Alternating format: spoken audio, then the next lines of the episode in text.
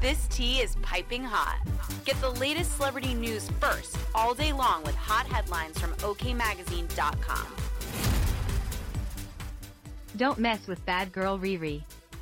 Politician Steve Laffey found Donald Trump's social media attack on Rihanna to be quite a low blow, and the former didn't hesitate to call out the ex-POTUS for his harsh words while chatting exclusively with OK. President Trump is more concerned with the Super Bowl halftime show than the real issues facing our country, the 2024 GOP presidential candidate explains of his running mate after the 76-year-old degraded the Umbrella Singers Sunday, February 12, performance.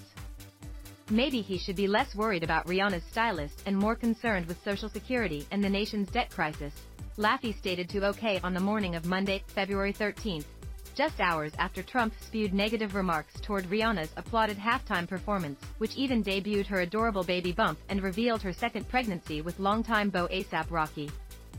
Epic fail, Rihanna gave, without question, the single worst halftime show in Super Bowl history this after insulting far more than half of our nation, which is already in serious decline, with her foul and insulting language. Also, so much for her stylist. Trump wrote on social media, a message he quickly caught flack for. A stark reminder why this man cannot be president of these United States again, one user expressed in defense of the Diamond singer.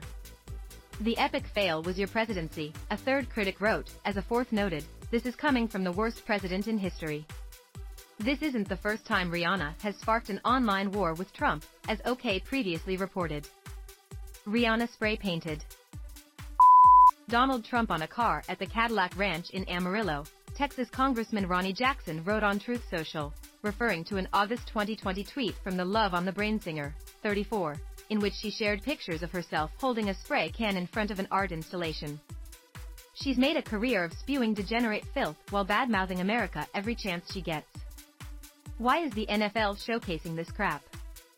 Rihanna should not be the halftime performer. The politician continued shortly after the star was announced as this year's show's artist. We'll keep you Without her stylist she'd be nothing, Trump harshly exclaimed at the time.